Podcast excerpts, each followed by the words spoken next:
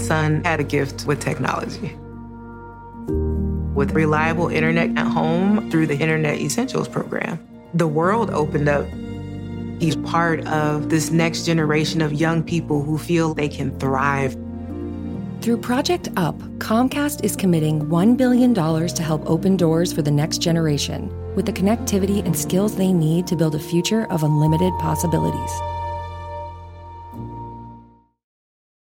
This episode is brought to you by Paramount Plus. Get in, loser! Mean Girls is now streaming on Paramount Plus. Join Katie Heron as she meets the plastics in Tina Fey's new twist on the modern classic. Get ready for more of the rumors, backstabbing, and jokes you loved from the original movie with some fetch surprises. Rated PG 13. Wear pink and head to ParamountPlus.com to try it free.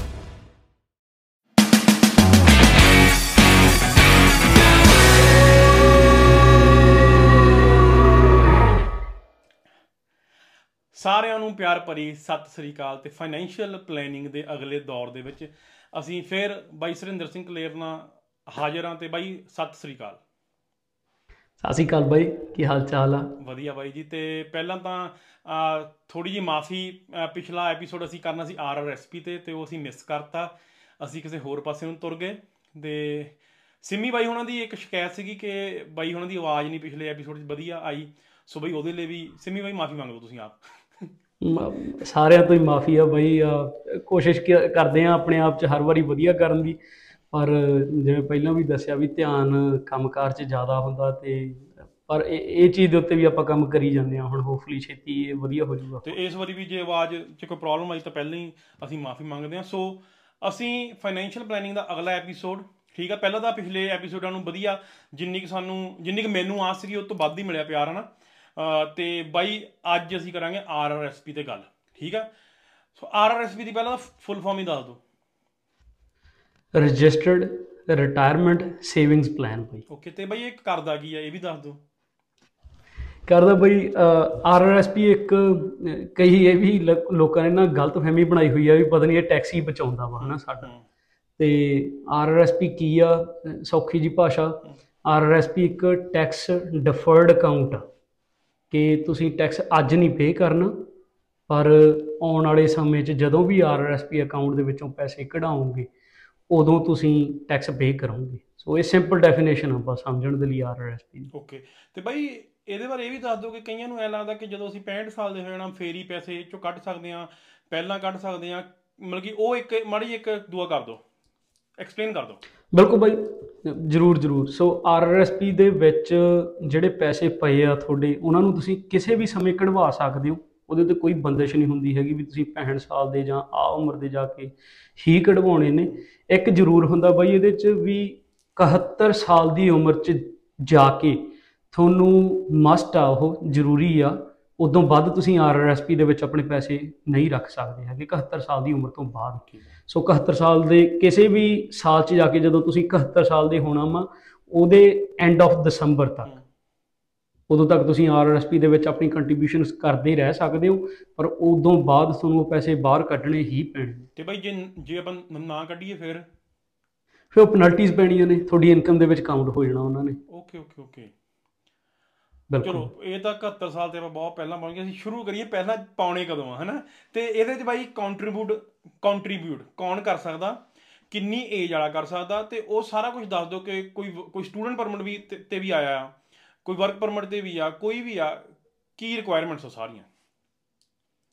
S long S ਬੰਦਾ ਬਈ Canadian resident ਤੇ ਉਹਨਾਂ ਕੋਲ valid SIN number ਉਹ RRSP account ਦੇ ਵਿੱਚ ਪੈਸੇ ਪਾ ਸਕਦੀ ਹੈ। ਇਹਦੇ ਉੱਤੇ ਕੋਈ ਏਜ ਦੀ ਰਿਕੁਆਇਰਮੈਂਟ ਨਹੀਂ ਹੈਗੀ।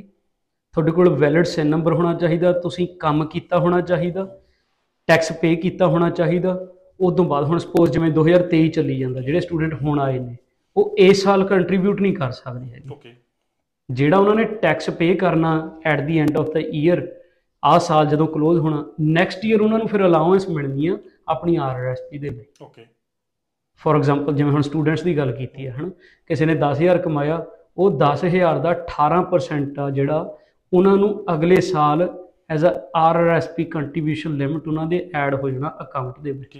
ਉਹਨੂੰ ਚੈੱਕ ਕਰਨ ਦੇ ਲਈ ਆਪਾਂ ਜਿਹੜੀ ਨੋਟਿਸ ਆਫ ਅਸੈਸਮੈਂਟ ਆਉਂਦੀ ਆ ਉਹਦੇ ਉੱਤੇ ਉਹ ਸਾਰਾ ਲਿਖਿਆ ਹੁੰਦਾ ਜਾਂ ਤੁਸੀਂ ਸਿੰਪਲੀ ਆਪਣਾ ਜਿਹੜਾ ਸੀਆਰਏ ਦਾ ਆਨਲਾਈਨ ਅਕਾਊਂਟ ਆ ਉਹਦੇ ਉੱਤੇ ਜਾ ਕੇ ਆਪਣੀ ਆਰਆਰਐਸਪੀ ਦੀ ਜਿੰਨੀ ਵੀ ਲਿਮਟ ਅਵੇਲੇਬਲ ਉਹਨੂੰ ਚੈੱਕ ਕਰ ਸਕਦੇ ਹੋ ਠੀਕ ਆ। ਸੋ ਮਤਲਬ ਕਿ ਬਾਈ ਮਤਲਬ ਕਿ ਤੁਸੀਂ ਕੰਮ ਕੀ- ਮਤਲਬ ਕਿ ਜਿਹੜਾ ਬੰਦਾ ਕੰਮ ਕਰੂਗਾ ਉਹਨੂੰ ਉਹੀ ਆਰਆਰਐਸਪੀ ਯੂਜ਼ ਕਰ ਸਕਦਾ ਜਿਹੜਾ ਨਹੀਂ ਕਰੂਗਾ ਉਹ ਨਹੀਂ ਕਰ ਸਕਦਾ ਰਾਈਟ ਫਿਰ?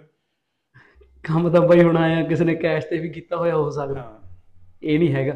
ਜ਼ਰੂਰੀ ਆ ਵੀ ਉਹਨਾਂ ਨੇ ਟੈਕਸ ਫਾਈਲ ਕੀਤਾ ਹੋਵੇ। ਓਕੇ ਠੀਕ ਆ। As long as tax file ਕੀਤਾ ਹੋਇਆ ਉਦੋਂ ਅਗਲੇ ਸਾਲ ਦੇ ਵਿੱਚ ਉਹਨਾਂ ਨੂੰ ਆਰਆਰਐਸਪੀ ਦੀ ਜਿਹੜੀ ਆ ਉਹ ਰੂਮ ਅਵੇਲੇਬਲ ਹੋ ਜਾਣਾ ਉਹਨਾਂ ਦੇ ਲਈ। ਉਹ ਕਿਤੇ ਬਾਈ ਜੇ ਸਪੋਜ਼ ਕਰੋ ਪਰ- ਹਾਂਜੀ। ਬੋਲੋ। ਮੈਂ ਮੈਂ ਉਹਦੇ ਐਡ ਆਨ ਹੀ ਕਰਨਾ ਸੀਗਾ ਕਿ ਇਹ ਬੰਦਿਸ਼ ਨਹੀਂ ਹੈਗੀ ਵੀ ਉਹ ਕਲੋਜ਼ਡ ਵਰਕ ਪਰਮਿਟ ਆ ਸਟੱਡੀ ਪਰਮਿਟ ਆ ਜਾਂ ਕੁਝ ਵੀ ਆ। ਐਸ ਲੌਂਗ ਐਸ ਉਹ ਐਲੀਜੀਬਲ ਨੇ ਕੰਮ ਕਰਨ ਦੇ ਲਈ ਸਿੰਧ ਦੇ ਉੱਤੇ ਉਹਨਾਂ ਨੇ ਕੰਮ ਕੀਤਾ ਉਦੋਂ ਅਗਲੇ ਸਾਲ ਉਹਨਾਂ ਨੂੰ ਜਿਹੜਾ ਕੰਟਰੀਬਿਊਸ਼ਨ ਰੂਮ ਅਵੇਲੇਬਲ ਹੋ ਜਾਂਦਾ। ਠੀਕ ਆ ਤੇ ਬਾਈ ਸਪੋਜ਼ ਕਰੋ ਚਲੋ ਆ ਜਿਹੜੀ ਆਪਾਂ ਐਗਜ਼ਾਮਪਲ ਲਈਏ 10000 ਦਾ ਕੰਮ ਕੀਤਾ 18% ਸੋ ਮਤਲਬ ਕਿ 1800 ਰੁਪਿਆ ਹੋ ਗਿਆ ਨਾ 1800 ਡਾਲਰ ਹੋ ਗਏ ਰਾਈਟ 1800 ਡਾਲਰ ਹੋ ਗਿਆ। 1800 ਡਾਲਰ ਇਨਵੈਸਟ ਕਰ ਲਿਆ ਠੀਕ ਆ? ਚਲੋ ਗਲਤੀ ਨਾਲ ਕੋ 100 ਡਾਲਰ ਹੋਰ ਪੈ ਗਿਆ। ਤੇ ਉਹਦੇ ਬਈ ਕੀ ਚਾਰजेस ਉਹਨੂੰ ਕੀ ਕੀ ਕੋਈ ਇਹਦੇ ਕੋਈ ਕੀ ਚਾਰजेस ਕੀ ਪੈਂਦੇ ਨੇ ਇਹਦੇ? ਬੜਾ ਵਧੀਆ ਹੈ ਜਿਹੜਾ ਤੂੰ ਇਹ ਚੀਜ਼ ਨੂੰ ਮੂਰੇ ਲੈ ਕੇ ਆਂਦਾ ਕਈ ਵਾਰੀ ਬੰਦਿਆਂ ਨੂੰ ਆਪਣੀ ਕੰਟਰੀਬਿਊਸ਼ਨ ਮਤਲਬ ਪਤਾ ਵੀ ਹੁੰਦੀ ਆ ਜਾਂ ਉਹ ਐਕਸੈਸ ਚ ਕਰ ਦਿੰਦੇ ਨੇ। ਹੋ ਸਕਦਾ ਸਪੋਜ਼ ਜਿਵੇਂ ਹੁਣ 1800 ਦੀ ਗੱਲ ਕੀਤੀ। ਉਹਨਾਂ ਨੇ ਪੀਰੀਓਡਿਕਲੀ ਵੀ ਸ਼ੁਰੂ ਕਰ ਲਿਆ। ਪੀਰੀਓਡਿਕਲੀ ਹੋ ਗਿਆ ਵੀ ਮਹੀਨੇ ਦੀ ਮਹੀਨੇ ਜਾਂ ਕੁਝ ਵੀ ਹਨਾ? ਆਪਣੇ ਉਹ ਕਈ ਵਾਰੀ ਸਿੰਗਲ ਪੇਮੈਂਟ ਵੀ ਕਰ ਸਕਦੇ ਆ ਆਰਐਸਪੀ ਅਕਾਊਂਟ ਦੇ ਵਿੱਚ ਜੇ ਤੁਹਾਡੇ ਕੋਲ ਐਕਸੈਸ ਹੈਗਾ। ਸੋ ਉਹਦੇ ਚ ਕੀ ਹੁੰਦਾ ਬਈ ਜਿੰਨੀ ਵੀ ਤੁਹਾਡੀ ਲਿਮਿਟ ਅਵੇਲੇਬਲ ਆ ਸਾਲ ਦੀ ਉਹਦੇ ਐਕਸੈਸ ਚ ਜਿੰਨਾ ਵੀ ਪੈਸਾ ਤੁਸੀਂ ਜੇ ਵੱਧ ਕੰਟਰੀਬਿਊਟ ਕਰਤਾ ਉਹਦੇ ਵਿੱਚ ਤਾਂ 1 ਮਹੀਨੇ ਦੀ 1% ਜਿੰਨਾ ਵੀ ਐਕਸੈਸ ਅਮਾਉਂਟ ਆ ਉਹਦੇ ਉੱਤੇ ਪੈਨਲਟੀ ਲੱਗਦੀ ਆ। ਸੋ ਜੇ ਉਹ ਗਵਰਨਮੈਂਟ ਆਪ ਜੇ ਲਾਉਂਦੀ 100 ਡਾਲਰ ਐਕਸੈਸ ਪਾਤਾ ਤਾਂ ਡਾਲਰ ਪਊਗਾ ਉਹਦਾ ਹੈ ਫਿਰ? ਡਾਲਰ ਪੈਣਾ ਸੋ ਸਿੰਪਲੀ ਜਿੰਨੀ ਵੀ ਅਮਾਉਂਟ ਆ ਜਿਵੇਂ ਤਾਂ ਸੌਖੀ ਜਿਹੀ ਲੈ ਲਈ ਵੀ 100 ਡਾਲਰ ਆ ਉਹਦੇ ਉੱਤੇ 1% ਪੈਨਲਟੀ ਲੱਗ ਜਾਣੀ ਹੈ 1000 ਪਾਇਆ ਤਾਂ ਉਹ ਵੀ 1% ਜਿੰਨਾ ਵੱਧ ਪਾਇਆ ਹੋਊਗਾ ਉਹਨੇ ਦੇ ਉੱਤੇ 1% ਪੈਨਲਟੀ ਲੱਗ ਕੇ ਉਹ ਤੁਹਾਨੂੰ ਟੈਕਸ ਦੇ ਰੂਪ ਚ ਕਹਿ ਲਾ ਜਦੋਂ ਤੁਸੀਂ ਪੇ ਕਰਨਾ ਉਹਨੂੰ ਫਿਰ ਪੇ ਕਰਨਾ ਪਊਗਾ ਪੈਨਲਟੀ ਨੂੰ। ਜੇ ਬਈ ਉਹ ਕਿਸੇ ਇਨਵੈਸਟਮੈਂਟ 'ਚ ਪਏ ਆ ਤੇ ਉਹ ਇਨਵੈਸਟਮੈਂਟ ਵੱਧ। ਗਈ ਉਹਦਾ ਤਾਂ ਨਹੀਂ ਕੋਈ ਚੱਕਰ ਫਿਰ? ਸੋ ਆਰਆਰਐਸਪੀ ਦੇ ਬੈਨੀਫਿਟ ਬੇਸਿਕਲੀ ਕੀ ਨੇ ਹਨਾ? ਉਹਦੇ ਚ ਜਦੋਂ ਤੁਸੀਂ ਪੈਸਾ ਪਾਉਣਾ ਵਾ ਜਿਹੜੀਆਂ ਕੰਟਰੀਬਿਊਸ਼ਨਸ ਨੇ ਉਹ ਟੈਕਸ ਡਿਡਕਟੇਬਲ ਨੇ। ਉਦੋਂ ਬਾਅਦ ਆਰਆਰਐਸਪੀ ਅਕਾਊਂਟ ਦੇ ਵਿੱਚ ਜਿੰਨਾ ਵੀ ਪੈਸਾ ਤੁਸੀਂ ਇਨਵੈਸਟ ਕੀਤਾ ਹੋਇਆ ਹੋ ਸਕਦਾ ਉਹ ਬੈਂਕ ਨਾਲ ਕੀਤਾ ਹੋਇਆ। ਕਿਸੇ ਲੌਕ ਇਨਵੈਸਟਮੈਂਟ ਦੇ ਵਿੱਚ ਆ ਤੁਹਾਨੂੰ ਜ਼ਿਆਦਾ ਇਨਵੈਸਟਮੈਂਟ ਉਹਦੇ ਉੱਤੇ ਗਰੋ ਨਹੀਂ ਕਰਦੀ ਹੈਗੀ ਹਨਾ? ਪਰ ਜਿੰਨੀ ਵੀ ਗਰੋਥ ਮਿਲੇ ਉਹ ਟੈਕਸੇਬਲ ਨਹੀਂ ਹੁੰਦੀ ਉਹ ਟੈਕਸ ਫ੍ਰੀ ਗਰੋਥ ਹੁੰਦੀ ਆ ਆਰਆਰਐਸਪੀ ਅਕਾਊਂਟ ਦੇ ਵਿੱਚ ਪੈਸਾ ਜੋ ਵੀ ਗਰੋ ਹੋ ਗਿਆ। ਓਕੇ ਤੇ ਉਹ ਫਿਰ ਮਤਲਬ ਕਿ ਉਹ ਟੈਕਸ ਫ੍ਰੀ ਹੋ ਗਿਆ ਇਹ ਵੀ ਫਿਰ ਇੱਕ ਇੱਕ ਤਰ੍ਹਾਂ ਦਾ ਅਕਾਊਂਟ ਗਰੋਥ ਟੈਕਸ ਫ੍ਰੀ ਆ। Grow tax free so for example ਮੈਂ ਹੋਰ ਇਹਨੂੰ ਆਪਾਂ ਹੁਣ ਮੰਨ ਲਾ ਉਹ ਕਰ ਲੈਂਦੇ ਆ ਵੀ ਐਗਜ਼ਾਮਪਲ ਲੈ ਲੈ ਕਿਸੇ 30 ਸਾਲ ਦੇ ਬੰਦੇ ਦੀ ਹਨਾ? ਉਹਨੇ ਆਰਐਸਪੀ ਅਕਾਊਂਟ ਦੇ ਵਿੱਚ ਪੈਸੇ ਪਾਏ 10000 ਪਾਤਾ ਸਾਲ ਦਾ। ਤੇ ਉਹਨੇ ਕਿਸੇ ਇਦਾਂ ਦੇ ਇਨਵੈਸਟਮੈਂਟ ਅਕਾਊਂਟ 'ਚ ਪਾਏ ਜਿੱਥੇ ਉਹ ਸਟਾਕਸ ਆ ਕੋਈ ਇਕੁਇਟੀਜ਼ ਦੇ ਵਿੱਚ ਪਾਇਆ ਕਿਸੇ ਕੰਟਰੈਕਟ ਦੇ ਵਿੱਚ ਨੇ। ਉਹਨਾਂ ਦੇ ਉੱਤੇ ਉਹਦੀ ਗਰੋ ਹੋ ਰਿਹਾ ਉਹ ਪੈਸਾ ਹਨਾ? ਕੰਪਾਊਂਡ ਹੋ ਰਿਹਾ। ਤਾਂ ਫਾਸਟ ਫਾਰਵਰਡ ਉਹਦੀ ਉਮਰ ਹੁਣ ਹੋ ਗਈ 60 ਸਾਲ ਦੀ। ਉਹਨੇ 10000 ਡਾਲਰ ਪਾਇਆ ਸੀਗਾ। ਉਹ ਗਰੋ ਕੇ ਹੁਣ ਅੱਜ ਗਰੋ ਕਰਕੇ ਉਹ ਅੱਜ ਬਣ ਗਿਆ 2 ਲੱਖ ਡਾਲਰ ਕਹਿ ਲਾ ਬਣ ਗਿਆ। ਉਹਨੂੰ ਇੰਨੀ ਗਰੋਥ ਮੰਨ ਲਾ 15 18% ਓਵਰਆਲ ਜਿਹੜੇ ਇੰਨੇ ਸਮੇਂ ਦੇ ਵਿੱਚ ਉਹਨੂੰ ਗਰੋਥ ਮਿਲ ਗਈ ਕੰਪਾਊਂਡ ਹੋ ਗਿਆ। ਹੁਣ ਜਿਹੜਾ ਗਰੋ ਕੀਤਾ ਉਹਦੇ ਉੱਤੇ ਕੋਈ ਟੈਕਸ ਨਹੀਂ ਲੱਗਿਆ. ਉਹਨਾਂ ਸਾਲਾਂ ਦੇ ਵਿੱਚ। ਠੀਕ ਆ। 10000 ਤੋਂ 2 ਲੱਖ ਬਣਿਆ ਕੋਈ ਟੈਕਸ ਨਹੀਂ ਲੱਗਿਆ। ਪਰ ਜਿੱਦਣ 2 ਲੱਖ ਬਣ ਗਿਆ ਹੁਣ ਜਿਹੜੇ ਟਾਈਮ ਉਹਨੇ ਪੈਸੇ ਕਢਾਉਣੇ ਨੇ ਸੋ ਜਿਵੇਂ ਮੈਂ ਪਹਿਲਾਂ ਦੱਸਿਆ ਵੀ 71 ਸਾਲ ਦੀ ਉਮਰ ਤੱਕ ਤੁਸੀਂ ਉੱਥੇ ਪੈਸਾ ਰੱਖ ਸਕਦੇ ਹੋ ਕੋਈ ਟੈਕਸ ਨਹੀਂ ਦੇਣਾ ਪੈਣਾ ਐਸ ਲੌਂਗ ਐਸ ਆਰਆਰਐਸਪੀ ਦੇ ਵਿੱਚ ਪਿਆ। ਪੈਸਾ। ਜਦੋਂ ਉੱਥੋਂ ਪੈਸਾ ਕਢਾਉਣਾ ਵਾ ਮੰਨ ਲਾ ਉਹਨੇ 71 ਸਾਲ ਦੀ ਉਮਰ 'ਚ 60 ਸਾਲ ਤੱਕ ਉਹਨੇ ਗਰੋ ਕੀਤਾ, ਉਦੋਂ ਬਾਅਦ ਉਹਨੇ ਕਢਾਉਣਾ ਵਾ, ਹੁਣ 60 ਸਾਲ 'ਚ ਪਹਿਲਾਂ। ਤਾਂ ਜਦੋਂ ਜਿੰਨਾ ਵੀ ਪੈਸਾ ਉਹਨੇ ਕਢਾਇਆ, ਉਹਨੇ ਉਹਦੀ ਉਸ ਸਾਲ ਦੀ ਇਨਕਮ ਚ ਆ ਕੇ ਐਡ ਹੋ ਜਾਣਾ। ਫੋਰ ਐਗਜ਼ਾਮਪਲ ਹੁਣ 60 ਸਾਲ ਦੀ ਉਮਰ ਚ ਕਹਿ ਲਾ, ਉਹ ਕੰਮ ਨਹੀਂ ਸੀ ਕਰਦਾ ਬੰਦਾ। ਠੀਕ ਆ। ਉਹਨੇ 30000 ਡਾਲਰ ਕਢਾਇਆ। 30000 ਡਾਲਰ ਦੀ ਜੋ ਵੀ ਮਾਰਜਨਲ ਟੈਕਸ ਰੇਟ ਬਣਦਾ ਵਾ ਉਹਨਾਂ ਉਹਨੂੰ ਉਹਦੇ ਉੱਤੇ ਟੈਕਸ ਦੇਣਾ ਪੈਣਾ। ਠੀਕ ਆ। ਬਾਕੀ ਹੁਣ ਮੰਨ ਲਾ 170000 ਅਜੇ ਵੀ ਪਿਆ, ਉਹਦੇ ਚੋਂ ਅਗਲੇ ਸਾਲ ਕਢਾ ਸਕਦਾ। ਪਰ 71 ਸਾਲ ਤੱਕ ਉਹ ਜਿਵੇਂ ਆਪਾਂ ਹੁਣ ਜਿਹੜਾ ਬੈਲੈਂਸ ਉਹ ਬਚਿਆ ਰਹੂਗਾ। 71 ਸਾਲ ਦੀ ਉਮਰ ਚ ਸਪੋਜ਼ ਕਰ ਉਹਨੇ ਜਿੰਨਾ ਕੁ ਕਢਾਉਣਾ ਸੀ ਕਢਾ ਲਿਆ, ਨਾਲ ਦੀ ਨਾਲ ਟੈਕਸ ਦੇਈ ਗਿਆ। 71 ਸਾਲ ਦੀ ਉਮਰ ਚ ਜਾ ਕੇ ਉਹਨੂੰ ਸਾਰਾ ਹੀ ਪੈਸਾ ਉਸ ਤੋਂ ਬਾਅਦ ਉਹ ਕੰਟਰੀਬਿਊਟ ਨਹੀਂ ਕਰ ਸਕਦੇ ਆਪਾਂ, ਨਾ ਹੀ ਉਹਨੂੰ ਹੋਰ ਗਰੋ ਕਰ ਸਕਦੇ ਹਾਂ ਆਰਐਸਪੀ ਅਕਾਊਂਟ ਦੇ ਠੀਕ ਵਿੱਚ। ਆ ਉਸ ਤੋਂ ਬਾਅਦ ਇੱਕ ਆਉਂਦੀ ਆ ਆਰ ਆਰ ਆਈ ਐਫ, ਉਹਨੂੰ ਕਹਿੰਦੇ ਆ registered retirement income fund okay ਉਹਦੇ 'ਚ ਕੀ ਹੁੰਦਾ ਤੁਸੀਂ ਜਿਹੜਾ ਆਰਆਰਐਸਪੀ ਚ ਸਪੋਜ਼ ਕਰ ਇੱਕ ਐਗਜ਼ਾਮਪਲ ਇਹ ਲੈ ਲੈ ਸਿਨੈਰੀਓ ਵੀ ਉਹਨੇ 2 ਲੱਖ ਉਹ ਕਢਾਇਆ ਹੀ ਨਹੀਂ ਹੈਗਾ ਗਰੋ ਹੋ ਗਿਆ ਹੁਣ ਉਹ। ਠੀਕ ਆ। ਹੁਣ 71 ਸਾਲ ਦੀ ਉਮਰ ਹੋ ਗਈ ਬੰਦਾ ਵੈਲ ਐਸਟੈਬਲਿਸ਼ਡ ਆ ਬਾਕੀ ਚੀਜ਼ਾਂ ਨਾਲ ਆਪਣਾ ਖਰਚਾ ਚਲਾਈ ਜਾਂਦਾ ਉਹਨੂੰ ਪੈਸੇ ਦੀ ਲੋੜ ਨਹੀਂ ਹੈਗੀ। ਤੇ ਉਹ ਪੈਸੇ ਦਾ ਉਹਨੇ ਆਰਆਰਐਸਪੀ ਅਕਾਊਂਟ ਤੋਂ ਕਢਾ ਕੇ ਰੈਫ ਬਣਾ ਲਈ ਉਹਨੂੰ ਅਸੀਂ ਰੈਫ ਕਹਿ ਦਿੰਦੇ ਆ ਆਰਆਰਆਈ ਠੀਕ ਆ। ਹੁਣ ਉਹ ਜਦੋਂ ਰੈਫ ਚ ਕਨਵਰਟ ਕਰਤੀ ਉਦੋਂ ਬਾਅਦ ਉਹਦੀ ਇੱਕ ਟੈਕਸ ਬ੍ਰੈਕਟ ਉਹਨਾਂ ਨੇ ਦਿੱਤੀਆਂ ਹੋਈਆਂ ਨੇ ਉਹਦੀ ਮਿਨੀਮਮ ਰਿਕੁਆਇਰਮੈਂਟ ਹੁੰਦੀ ਹੈ ਆਮ ਜੇ ਤੁਸੀਂ ਦੇਖਣਾ ਚਾਹੁੰਦੇ ਹੋ ਰੈਫ ਦਾ ਚਾਰਟ ਦੇਖ ਸਕਦੇ ਹੋ ਆਨਲਾਈਨ ਉਹਦੇ ਚ ਲਿਖੀਆਂ ਹੁੰਦੀਆਂ ਨੇ ਜਿਵੇਂ 2023 ਦਾ ਜਿਵੇਂ ਗਲਤ ਨਾ ਹੋਵਾਂ 5.7% ਆ ਵੀ ਤੁਹਾਨੂੰ ਮਿਨੀਮਮ ਵਿਡਰਾਅਲ ਕਰਨੀ ਪੈਣੀ ਹੈ ਉਹਦੇ ਚ। ਓਕੇ ਹੁਣ 10000 ਤੋਂ 2 ਲੱਖ ਬਣਿਆ ਕੋਈ ਟੈਕਸ ਨਹੀਂ ਦਿੱਤਾ 2 ਲੱਖ ਤੋਂ ਹੁਣ ਤੁਹਾਡਾ ਰੈਫ ਚ ਚਲੇ ਗਿਆ ਕੋਈ ਟੈਕਸ ਨਹੀਂ ਦਿੱਤਾ। 2 ਲੱਖ ਦਾ ਘੱਟ ਤੋਂ ਘੱਟ ਤੁਹਾਨੂੰ 5.7% ਮੰਨ ਲਾ ਕਢਾਉਣਾ ਪੈਣਾ ਵਾ। ਹਾਂ, ਇੱਕ ਹਾਈਪੋਥੈਟੀਕਲ ਐਗਜ਼ਾਮਪਲ ਜੀ ਕਹਿ ਲੈ ਇਹਨੂੰ ਕਿਉਂਕਿ ਉਸ ਸਾਲ 'ਚ ਜਾ ਕੇ ਉਹ ਕਿੰਨੀ ਪਰਸੈਂਟੇਜ ਹੋਣੀ ਹੈ ਹੁਣ ਆਪਾਂ ਨੂੰ ਪਤਾ ਨਹੀਂ ਆਈ ਥਿੰਕ ਇਹ 2023 ਦੀ ਐਗਜ਼ਾਮਪਲ ਆ ਹੁਣ। ਤੇ ਉਹ ਹੁਣ 2 ਲੱਖ ਦਾ 5.7% ਆ, ਅਹ ਜਿੰਨਾ ਵੀ ਬਣ ਗਿਆ ਉਹ ਕਹਿੰਦਾ 10 12000 ਡਾਲਰ। ਉਹਨਾਂ ਮਿਨੀਮਮ ਰਿਕੁਆਇਰਡ ਆ ਕਿ ਉਹਨਾਂ ਨੂੰ ਕਢਾਉਣਾ ਪੈਣਾ। ਤੇ ਜਦੋਂ ਉਹਨਾਂ ਨੇ ਉਹ ਪੈਸਾ ਉਹਦੇ ਚੋਂ ਕਢਾਇਆ, ਤਾਂ ਉਸ ਸਾਲ ਦੀ 72ਵੇਂ ਸਾਲ ਦੀ ਜੋ ਵੀ ਉਹਨਾਂ ਦੀ ਟੈਕਸੇਬਲ ਇਨਕਮ ਬਣਦੀ ਆ, ਉਹਦੇ ਚ ਉਹਨੇ ਐਡ ਹੋ ਜਾਣਾ। ਠੀਕ ਆ। ਉਹ ਬਣਦੀ ਜਿੰਨਾ ਵੀ ਬਣਿਆ ਉਹਦੇ ਉੱਤੇ ਉਹਨਾਂ ਨੇ ਟੈਕਸ ਦੇਣਾ। ਠੀਕ ਆ ਹੈਨਾ ਸਮਝ ਲੱਗੀ। ਤੇ ਬਾਈ ਇਹਦੇ ਹਾਂ। ਨਾਲ। ਹੀ ਜੇ ਸਪੋਜ਼ ਕਰੋ 65 ਤੱਕ ਬੰਦਾ ਪਹੁੰਚਿਆ ਹੀ ਨਹੀਂ ਇਹਦੇ ਵਿੱਚ ਬੈਨੀਫੀਸ਼ੀਅਰੀਜ਼ ਐਡ ਕਰ ਸਕਦੇ ਤੁਸੀਂ? ਸੋ ਬਈ ਜੇ ਤਾਂ ਤੁਹਾਡੇ ਕੋਲ ਬੈਂਕ ਦੇ ਵਿੱਚ ਆਰਆਰਐਸਪੀ ਓਪਨ ਕੀਤੀ ਹੋਈ ਆ ਜਾਂ ਹੋਰ ਜਿਵੇਂ ਹੁਣ ਆਪਣੀਆਂ ਆਨਲਾਈਨ ਐਪਸ ਚੱਲਦੀਆਂ ਨੇ ਇਹ ਸਾਰਾ ਕੁਝ ਚੱਲਦਾ ਹਨ? ਉਹਨਾਂ ਦੇ ਵਿੱਚ ਤੁਸੀਂ ਬੈਨੀਫੀਸ਼ੀਅਰੀ ਅਲਾਈਨ ਅਸਾਈਨ ਨਹੀਂ ਕਰ ਸਕਦੇ ਇਹਨਾਂ ਅਕਾਊਂਟਸ ਤੇ ਓਕੇ ਸੋ ਇਹ ਬਹੁਤ ਧਿਆਨ 'ਚ ਰੱਖਣ ਵਾਲੀ ਚੀਜ਼ ਆ। ਮੰਨ ਲਾ ਹੁਣ ਤੇਰੇ ਕੋਲ 50000 ਡਾਲਰ ਦੀ ਐਗਜ਼ਾਮਪਲ ਲੈ ਲੈ ਤੇਰੇ ਕੋਲ ਬੈਂਕ ਦੇ ਵਿੱਚ ਆਰਆਰਐਸਪੀ 'ਚ ਇਕੱਠਾ ਕਰਕੇ ਤਾਂ 50000 ਰੱਖਿਆ ਹੋਇਆ। ਤੇ ਬੰਦੇ ਦੀ ਉਮਰ ਆ 50 ਸਾਲ। ਉਹਨੂੰ ਕੁਝ ਹੋ ਗਿਆ। ਹੁਣ ਉਹ ਬੈਂਕ 'ਚ ਪੈਸਾ ਪਿਆ। ਓਕੇ ਉਦੋਂ ਬਾਅਦ ਇਹ ਇੱਕ ਅਲੱਗ ਟੌਪਿਕ ਨਾ ਬਣ ਜਾਵੇ ਪਰ ਆਪਾਂ ਇਹਨੂੰ ਇੱਥੇ ਹੀ ਰੋਕ ਲੈਣਾ। ਉਹ ਸਟੇਟ 'ਚ ਜਾਣਾ ਪਹਿਲਾਂ ਪੈਸਾ। ਓਕੇ ਫਾਈਨਲ ਈਅਰ ਦੇ ਵਿੱਚ ਜਦੋਂ ਬੰਦੇ ਨੂੰ ਕੁਝ ਹੋ ਗਿਆ, ਰੱਬ ਨਾ ਕਰੇ, ਉਹ ਦੁਨੀਆ ਤੇ ਨਾ ਰਿਹਾ, ਤਾਂ ਉਹਨਾਂ ਨੇ ਸਰਕਾਰ ਨੇ ਲਾਸਟ ਈਅਰ ਦੀ ਸਟੇਟ ਟੈਕਸਸ ਨੂੰ ਦੇਖਣਾ ਵਾ।